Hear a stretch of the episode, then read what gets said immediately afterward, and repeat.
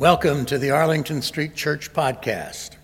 Boston Sanctuary since 1729, Arlington Street continues today as a gathering place for progressive people of faith in the Boston metropolitan area and beyond. Please visit ascboston.org for more information about this historic Unitarian Universalist congregation. We're located at the corner of Arlington and Boylston Streets in downtown Boston, Massachusetts. Arlington Street Church gathered in love and service for justice and peace. There's an inside joke among ministers that for religious movements so profoundly committed to social change, we Unitarian Universalists resist change just as much as everyone else. Some of us love the idea of change as long as we're the ones who don't have to make it, or change is okay as long as it's over there and not in here. And some of us have left scratch marks on anything we've ever had to let go. Sometime around 2,500 years ago, in what is now Nepal, Prince Siddhartha Gautama was born to the king and queen of the Shakya clan. The story has it that until the age of 29, he never met an aging person, never saw anyone who was ill or in distress. Even the palace gardens were kept entirely free of withered flowers, let alone dead leaves. And he was entirely shielded from any experience of death. Imagine life with no change, no suffering, no death. Who knows what propelled him over the palace wall one night, but once on the road, he encountered an elderly person, a sick person, and a funeral procession. It was the shock of this experience that set him on his journey seeking spiritual awakening. He was the Buddha.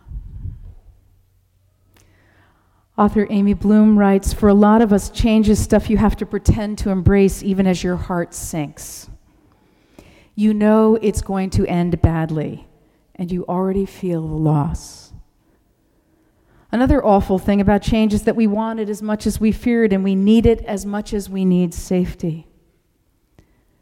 But change is as inevitable as rain in the spring. Some of us just put on our raincoats and splash forward. Some of us choose to stay home. A few admirable nuts shed their clothes and cavort in the yard. And some people go out and get deeply, resentfully, and miserably wet, no matter what the rain falls. The truth, the immutable truth, is that it is the nature of everything to change, and everything changes. And it would probably be so much easier to be human in a human body if we could grok that we really don't have a choice about it. My friend and teacher, author Sylvia Boorstein, writes We can struggle or we can surrender. Surrender is a frightening word for some people because it might be interpreted as passivity or timidity. Surrender means wisely accommodating ourselves to what is beyond our control getting sick, getting old, dying, losing what is dear to us is beyond our control. Wisely accommodating ourselves to what is beyond our control. How does wise accommodation look? Three years ago, Alan Deutschman wrote a terrific book called Change or Die. For some of us, the title was enough. Alan Deutschman researched what it is that makes people and corporations able to change, especially after they've tried and failed in the past. He concluded there was a single key ingredient in successful change. Here is the secret the single key ingredient in successful change is a relationship with a person or group who inspires us believes in us, and leads the way. Not surprisingly, Alcoholics Anonymous and other 12 step recovery programs are based on accessing the experience, strength, and hope of people who have come back from the depths of hell and lived to tell that improbable story and share the miracle. Nonetheless, recidivism remains a demonic force. It doesn't seem to matter how high the stakes are. More often than not, for the change or die group, change is fatally elusive. Dr. Ray Levey, founder of the Global Medical Forum, says 80% of the healthcare budget is consumed by five behavioral issues. He doesn't even bother to name them. We all know what they are smoking, drinking to excess, eating too much, too much stress, and not enough exercise. Among heart bypass patients, nine out of 10 fail to make the changes that would save their lives. Except, except for the ones Dr. Dean Ornish gets a hold of. You know about this. Dr. Dean Ornish puts his patients on an extremely low fat vegetarian diet, gets them doing yoga and aerobic exercise and meditating, and nearly 8 in 10 of his carnivorous type A businessmen just do it. They make the changes and maintain them year after year. Why? Alan Deutschman's research shows three things. First, new skills are necessary. Dean Ornish's staff teaches classes in nutrition and exercise physiology, and his patients study as if their lives depend on it, because they do. Second, it's all about the support groups where patients practice making their new choices in a team environment. They see that their peers are eating broccoli. Their peers are chanting Om. Their peers have thrown themselves to the side of life and, in the process, lost weight, lowered their cholesterol, and achieved a 91% decrease in chest pains in the first month. They experience those around them as having been given another chance at life and so choose it for themselves. And third, it's all about reframing their lives, getting it about the benefits of life in a body and shifting priorities. Alan Deutschman calls these three steps relating, repeating, and reframing. Relating, forming new relationships repeating, learning, and practicing new ways of being, and reframing, thinking in new ways. Change, change, change.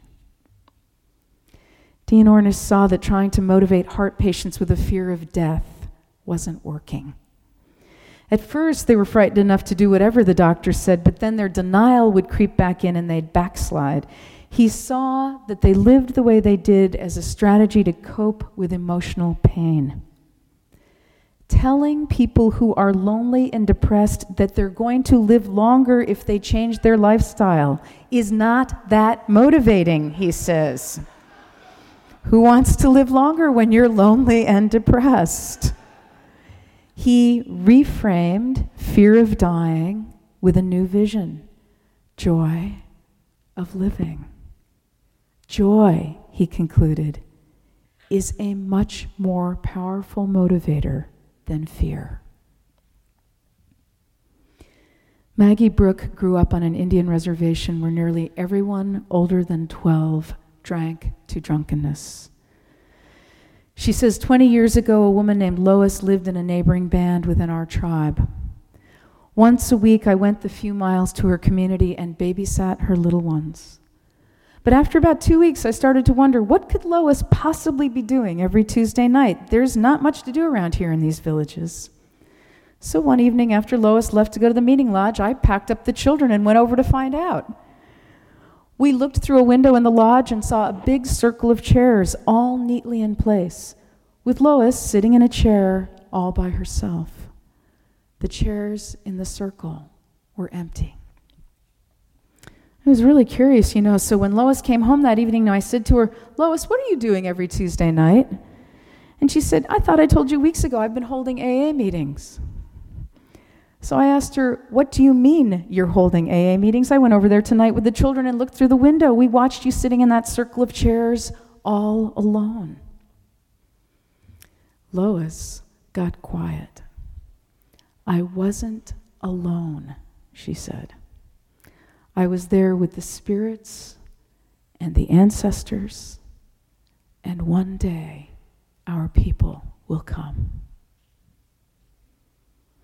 Every week, Maggie Brooke continues, Lois set up those chairs neatly in a circle, and for two hours she just sat there. No one came to those meetings for a long time. And even after three years, there were only a few people in the room. But 10 years later, the room was filled with people. The community began turning around. People began to rid themselves of alcohol. I felt so inspired by Lois that I couldn't sit still watching us poison ourselves. One evening, Maggie Brooke took a seat in that circle, and everything changed. Thanks to Lois, a future, not only for herself, but for her people, a future became possible. A team helps, and a team of spirits and ancestors is stronger than death. But change can start just like this with one person with a vision who holds out a hand. I thought of this again when I read a little bit about ex con and social activist Heather Wigand. Heather was a 36 year old prostitute with a 20 year drug habit when she was arrested for the fourth time in 1999. Facing a four year prison sentence, she agreed to enter Choices, a program for inmates who want to get clean and sober. A counselor named Sydney Reyes came to me when I was arrested, she says, and I'm sure I was an absolute mess. I remember how good she smelled, and she had these crystal blue eyes. She said, Do you need some help? I broke down and admitted I needed a lot of help. I got into the program and I stayed right up under her. I wanted to know how she lives and breathes. She shared her story with me, and I thought, wow, she was even worse than I was. She worked with me every day. I would hear her voice in my head. She said that we are fighting for our lives and we can't break even the smallest rule.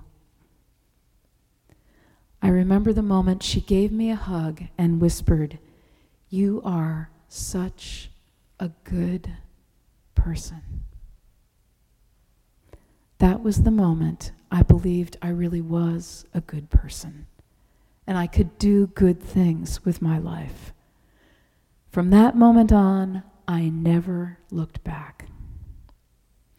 Heather Wigand was released into a recovery house, eventually becoming a residential counselor and then a clinical coordinator supervising eight clinicians. She earned a degree in criminal justice and won a number of awards, including the one for the graduate with the highest academic and civic achievement. But you can forget, you can bet that she doesn't forget how she got there.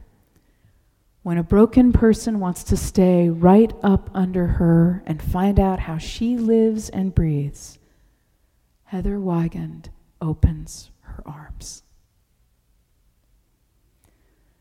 My spiritual companions, we can struggle or we can wisely accommodate ourselves to that which is beyond our control. The single key ingredient in successful change is a relationship with a person or group who inspires us, believes in us, and leads the way. Then we can stay right up under them and we become like that person, be part of that group. So held, we can relate, repeat, and reframe until the change is ours and we are the changer and the changed. Look no further. We are here together to help one another and to heal the world. Let us build this road together as we walk on it. Amen.